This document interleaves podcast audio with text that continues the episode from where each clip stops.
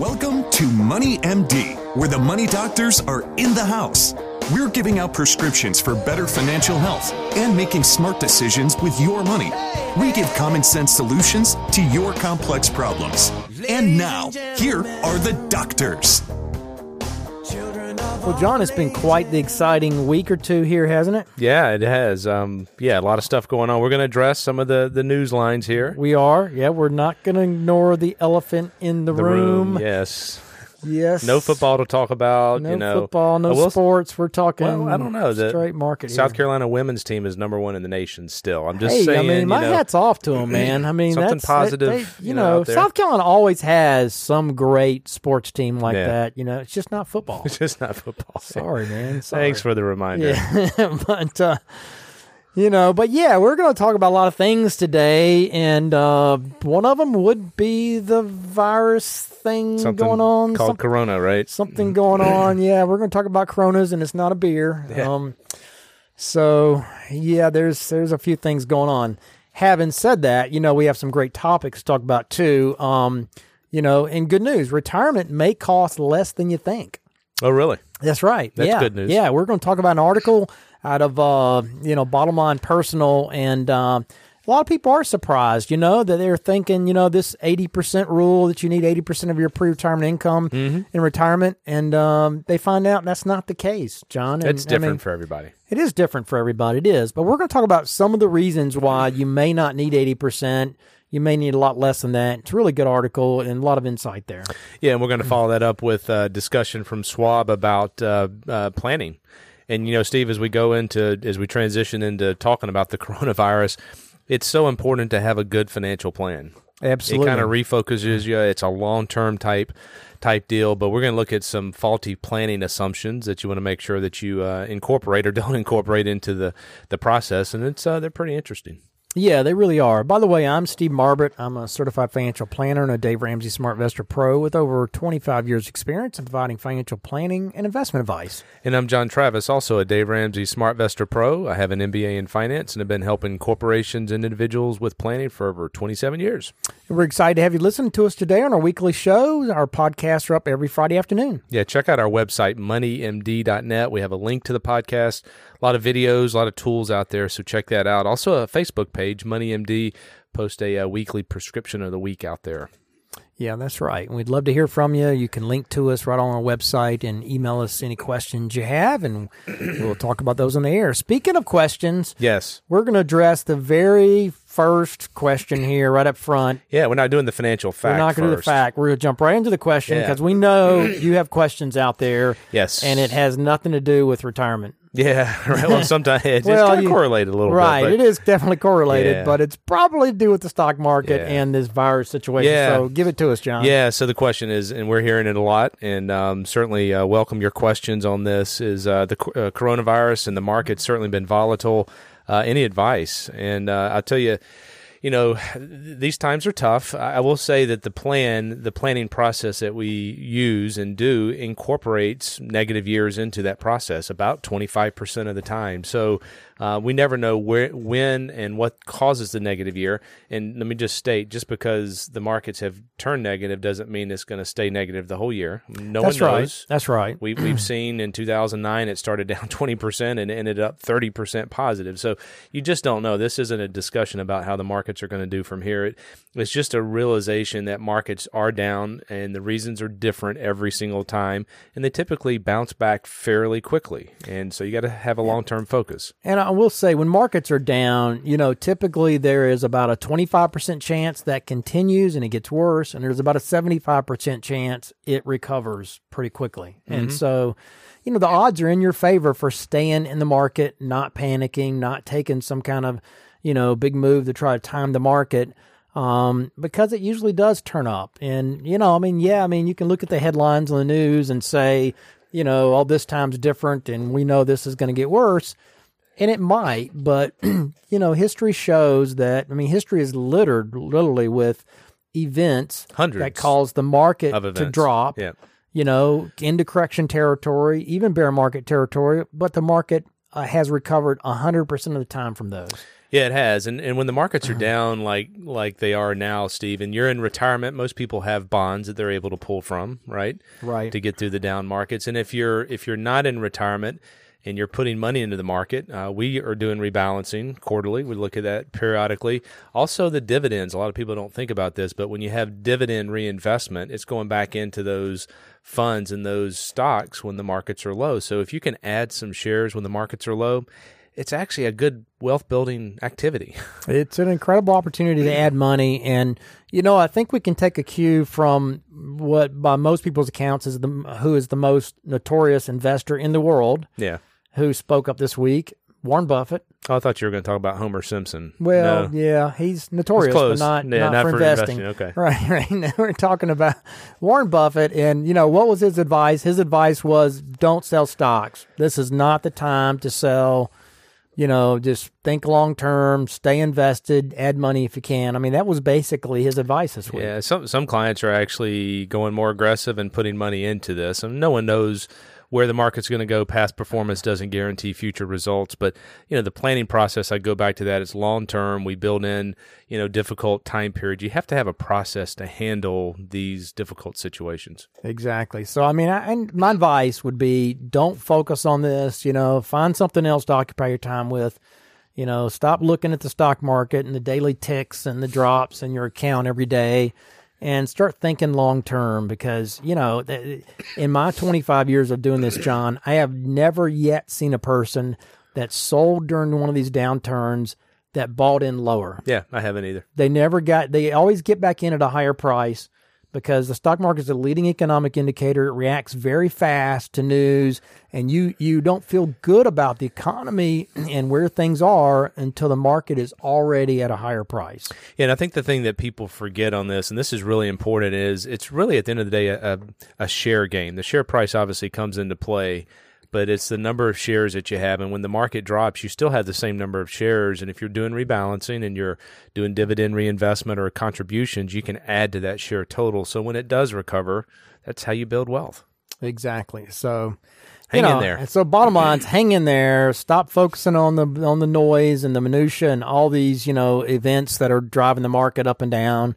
And uh, you know, just focus long term. I mean, this is a time to turn your attention long term, and you know, don't let your emotions get the mo- the head of the, uh, control of you. of you, the best of you um, during all this volatility. And so that's our our uh, answer to the, the question. question. of the week. It's a lengthy answer. That was a lengthy answer, but I felt like it deserved a, Yes, a good answer because we've had a lot of volatility here, and uh, who knows? So there you go. All right, and that leads us up here to our first topic, John, and that is retirement may cost less than you think. That's good news. Uh, it's really good news. Again, this is out of Bottom Line Personal. Michael Finke um, is author here, but uh, but John, you know, I mean, people always worry about how much they're going to need in retirement, and and for good reason. I mean, it's it's difficult to know how it compares to pre-retirement for a lot of people. Um, you know, and it's easily easy to wildly miscalculate how much money you're going to need, even if you're already retired, because I mean, you can have you know, a lot of things change in retirement from pre-retirement, and um, you know, you can have major consequences that that change those things. Um, but if you underestimate how much you need, you might retire too soon, and you know, you might run out of money um, in retirement years. But if you overestimate it, you might keep working longer than you need to, and you might deprive yourself of those trips and you know, restaurant meals and enjoyable endeavors that you have planned for you know, retirement in your bucket list. So, so you want to get the number right. And, you know, many financial advisors suggest, you know, the 80% rule, you know, which is kind of a, just a big, broad rule of thumb that you'll need 80% of your pre retirement income, your gross income, um, in your, um, in retirement. Um, so that means if you had $100,000 of income before taxes, before retirement, they're suggesting good again just a broad rule of thumb you need maybe 80,000 in retirement to avoid having to cut back on your lifestyle. Yeah, but you know, research actually suggests something uh, a little bit different than that, and it suggests that uh, people can, um, you know, actually have less than eighty percent and still live a comfortable life, and actually an average of sixty percent of their last year's gross income in the first few few years of retirement is a pretty reasonable number, and that's going to you know uh, vary, obviously ranging from forty percent for some people um, with you know high incomes to hundred percent of those with uh, low incomes, and I'll tell you, if you can get rid of some of the mor- mortgage debt and have no mortgage at all and no other debt, um, sixty um, percent is probably going to feel pretty comfortable. Yeah, I, I, I sit down with retirees all the time, and you do too, John. That you know that have their house paid off as we suggest by retirement. Mm-hmm. You know, amortize it, get it totally paid off before retirement, and that makes a huge difference. And those people can retire with usually. You know, even 50, 60% of their pre retirement income because they don't have the huge house payment Maybe they have no car payments, totally out of debt, you know, and, and then you ha- only have your, you know, your, your expenses, your regular living expenses to worry about, and then you're traveling and that kind of stuff. So makes a huge difference, but it varies widely mm-hmm. for, for individuals. And that's why you got to have a plan. You can't really live by one of these rules of thumb. Um, but you know, traditional guidelines assume that overall retirement expenses remain fixed every year or even rise due to increasing medical expenses. But they don't necessarily do that, John. I mean, what studies have shown is that typically the percentage of pre retirement income that's spent each year in retirement starts to decline steadily by about 1% per year in retirement, um, which is an interesting fact, yeah. I thought. Yeah. Um, you know, in fact, by the time retirees hit their mid 70s, increasing, you know, physical limitations, um, and just lifestyle changes caused the average spending to start to fall by about 2% per year in their 70s.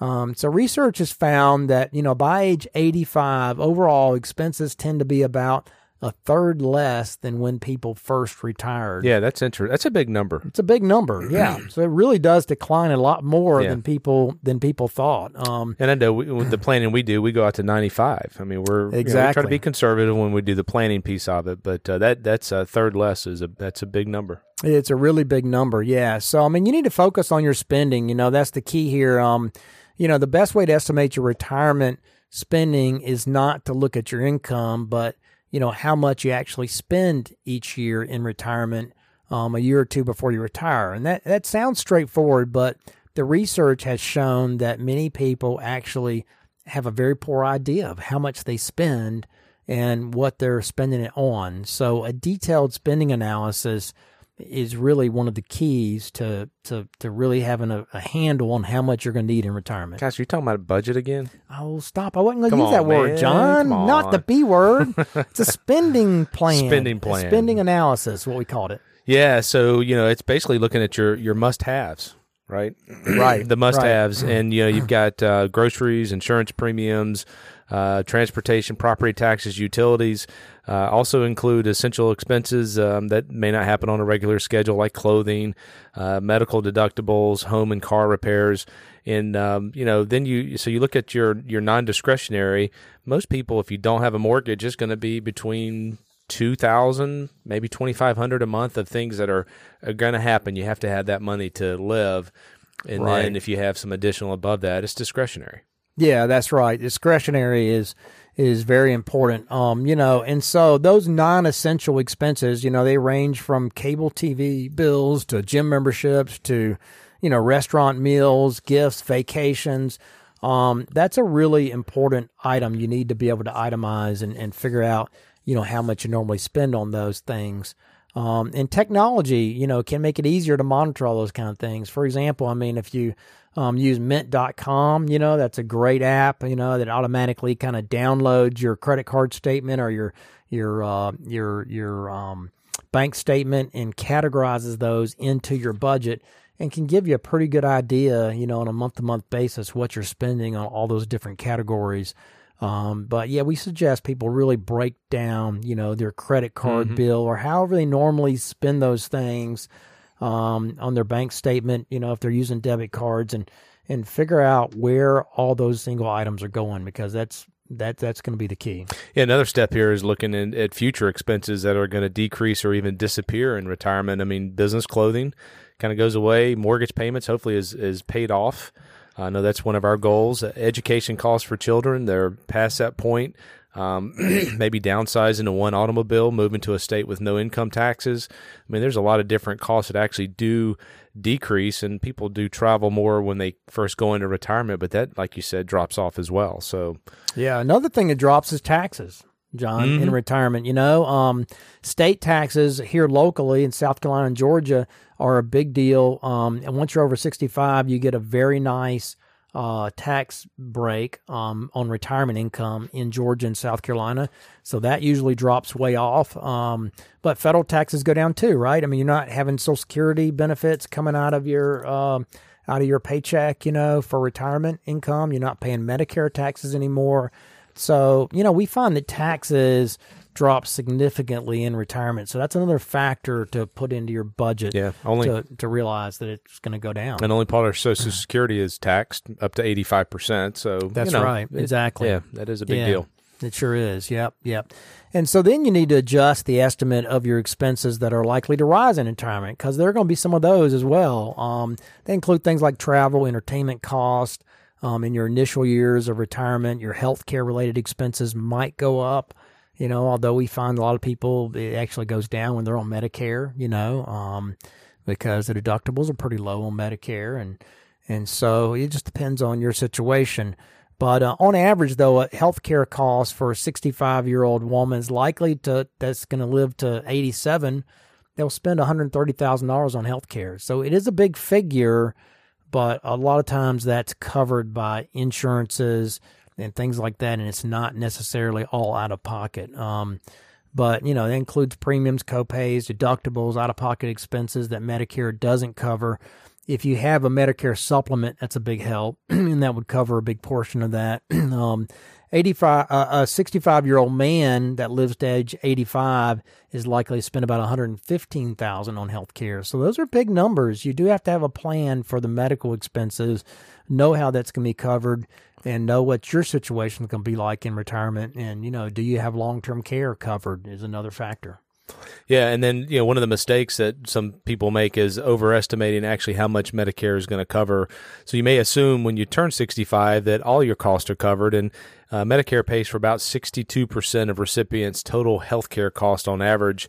You know, out of pocket expenses include Medicare copayments and deductibles. Uh, there's also premiums on supplemental policies such as drug coverage. And there's items that are not covered, such as uh, dentures, hearing aids, and eyeglasses. So if you plan to retire early, um, you know you might have to pay for private health care insurance until you reach the age of 65. So that's a big it's a big expense. You have to have that one figured out before you pull the trigger. But um, you know, there there's obviously some cost built in for healthcare. Yeah, so you got to pay attention to healthcare cost and you know how that affects retirement. But overall, you know, the bottom line is you may not need eighty percent for retirement. Um, you may be able to to make it on 60, you know, 70%. You need to do a plan. That's mm-hmm. really the answer here. You know, you can't just uh, just assume that these broad numbers that are thrown out there are going to apply your situation. Everybody's different. And the big factor is whether you're going to have all your debts paid off, you know, and, that's what you want to shoot for. And that's going to, if you, if you're in that situation, you're likely going to need less than 80% in retirement. so, um, that leads up here to our fact of the week. Yeah, well, we're doing this in a little bit of reverse order, but now I'll make this quick. This comes from the Reserve Bank of New York, and you know, Steve, we see, uh, you know, the economy's been good, times are uh, are booming in most places. Um, uh, you know, certainly last year and the last couple of years, the student loan debt in the in the United States was sixty two percent larger than credit card debt.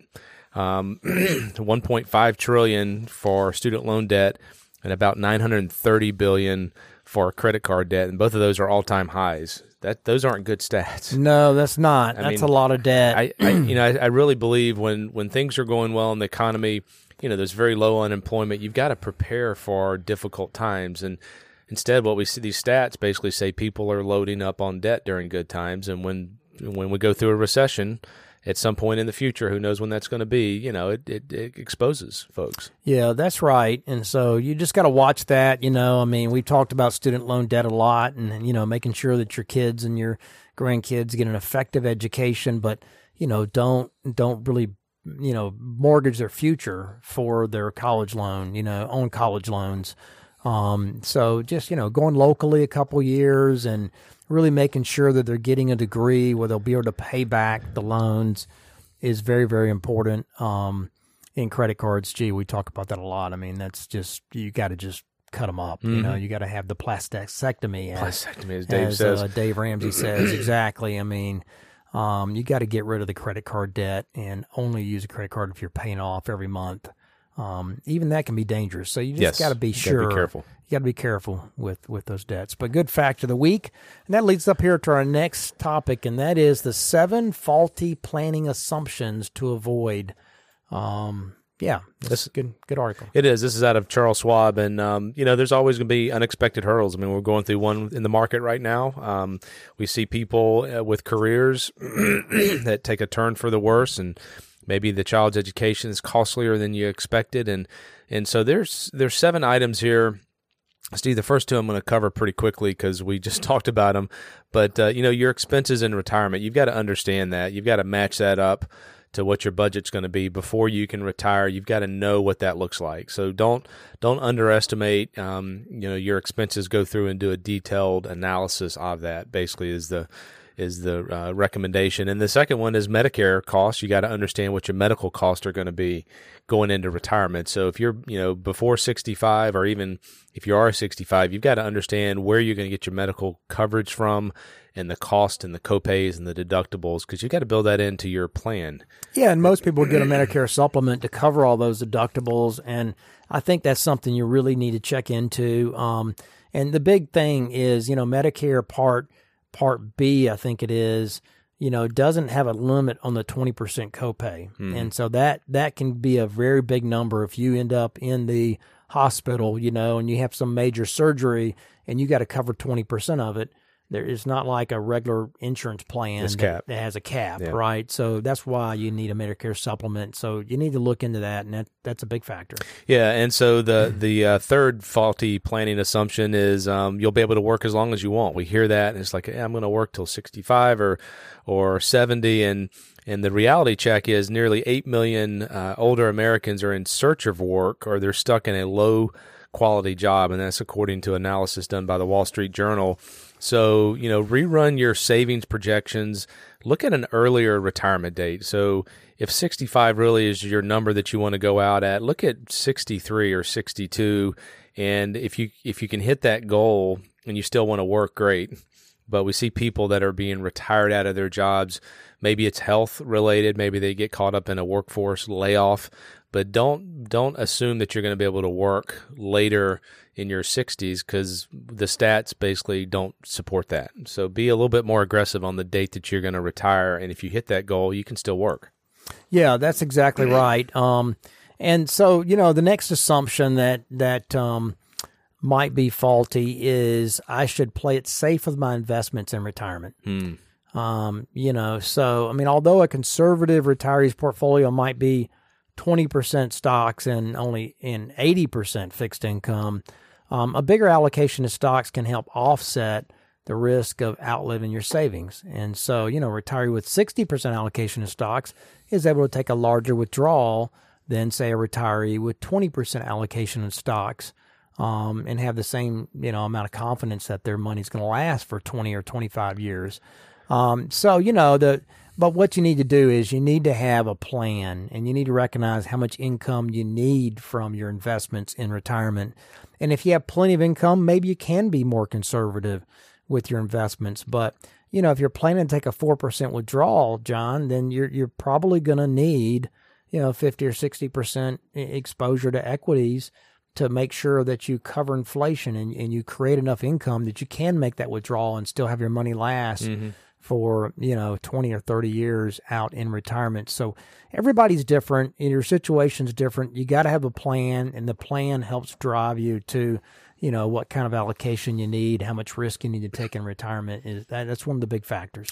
Yeah number five here uh, faulty assumptions is you can deduct the interest on your mortgage and um, you know the tax law changed and uh, unless you are itemizing then you can't deduct. So you can either do one or the other. For a married couple uh, filing jointly, it's in the twenty four to twenty five thousand dollar range. So, you know, if you're if you're not um, you know, if you're not itemizing, then that's not going to be a reality. So that was a big change from the past. You need to take that into account. Assumption number six that is sometimes faulty is real estate is always a safe investment. And like any asset, home prices, you know, can go down as well. In October of 2008, for example, home prices plunged um, a record 18% year over year, and that was measured by the uh, Case Shiller index. And as a result, a lot of borrowers suddenly owed more than they could hope to recover um, from a sale. So they had to wait a lot of, you know, many years to for the market to recover before they could consider selling their homes, and it um, really compromised their ability to to make you know life changes, going to better jobs because they were underwater on their mortgage. So you know, real estate typically you know is slow and steady up, but um, not always. So you can't Yeah. bank on that.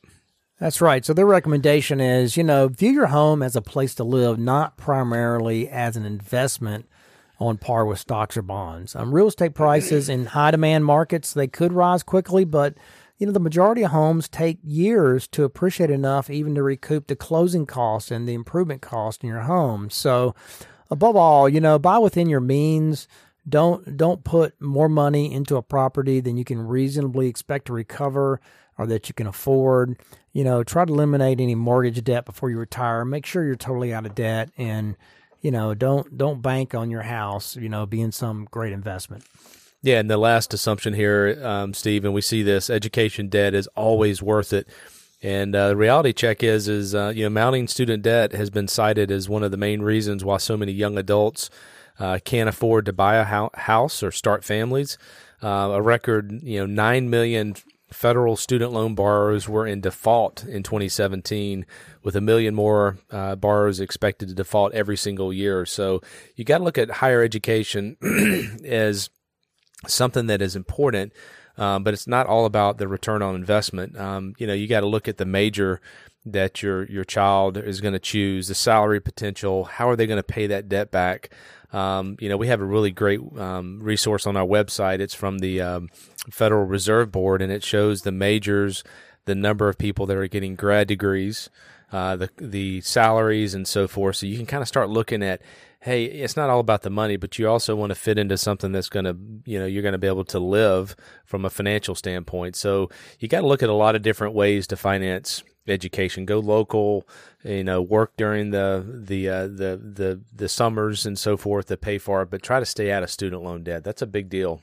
Yeah, that's a huge deal. You definitely want to uh, make sure you're getting a a good, effective education that's worth the amount of money that you're you're you know borrowing, and you want to be very careful about student loan debt. So, good, uh, good final point there, and that leads us up here to our last thing, and that is the prescription of the week. And this fits in a little bit with the discussion we started off about uh, the coronavirus. And this may be a good time to dust off your plan. If you haven't done a retirement plan recently, go back and take a look at it. Um, you know, the, the plans that we do, we build in uh, negative years to the process. So when a negative year happens, it doesn't just blow up or explode the plan.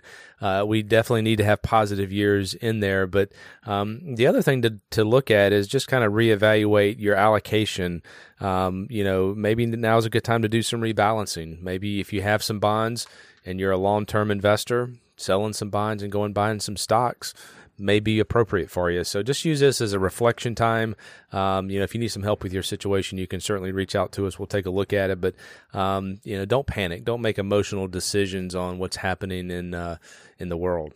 Yeah, think long term. You know, um, you know, get a broad perspective of history, your long term plan. Step back. You know, stop looking at the the trees. Look at the forest. Look at the big picture. You know, in your situation, and uh, you know, don't focus on the markets and these day to day gyrations and this, you know, downturn that we're going through. And um, you know, long term, it's all going to work itself out as as history has proven. It, it always has. I mean, it's um, you know, there, like you said, there, the uh, history is is littered with events um, that uh, no one can predict. So uh, the reason to invest in the markets is the the long term potential uh, appreciation, and we're not trying to predict the markets here. We're just trying to give you some encouragement. Exactly. So, all right. Well, that's been this week's edition of Money MD. Tune in next week to hear more prescriptions for your financial health. Check us out on our website, moneymd.net. Email us your questions at info at moneymd.net or give us a call at Richard Young Associates, 706 739 0725. Thanks for listening. Have a great rest of the week. Have a good one. This program contains general information only and should not be taken as specific investment, tax, or legal advice. This broadcast is not a solicitation for the purchase or sale of any security. SmartVestor Pro is not connected to investment returns. Further information is available by contacting Richard Young Associates, a registered investment advisor.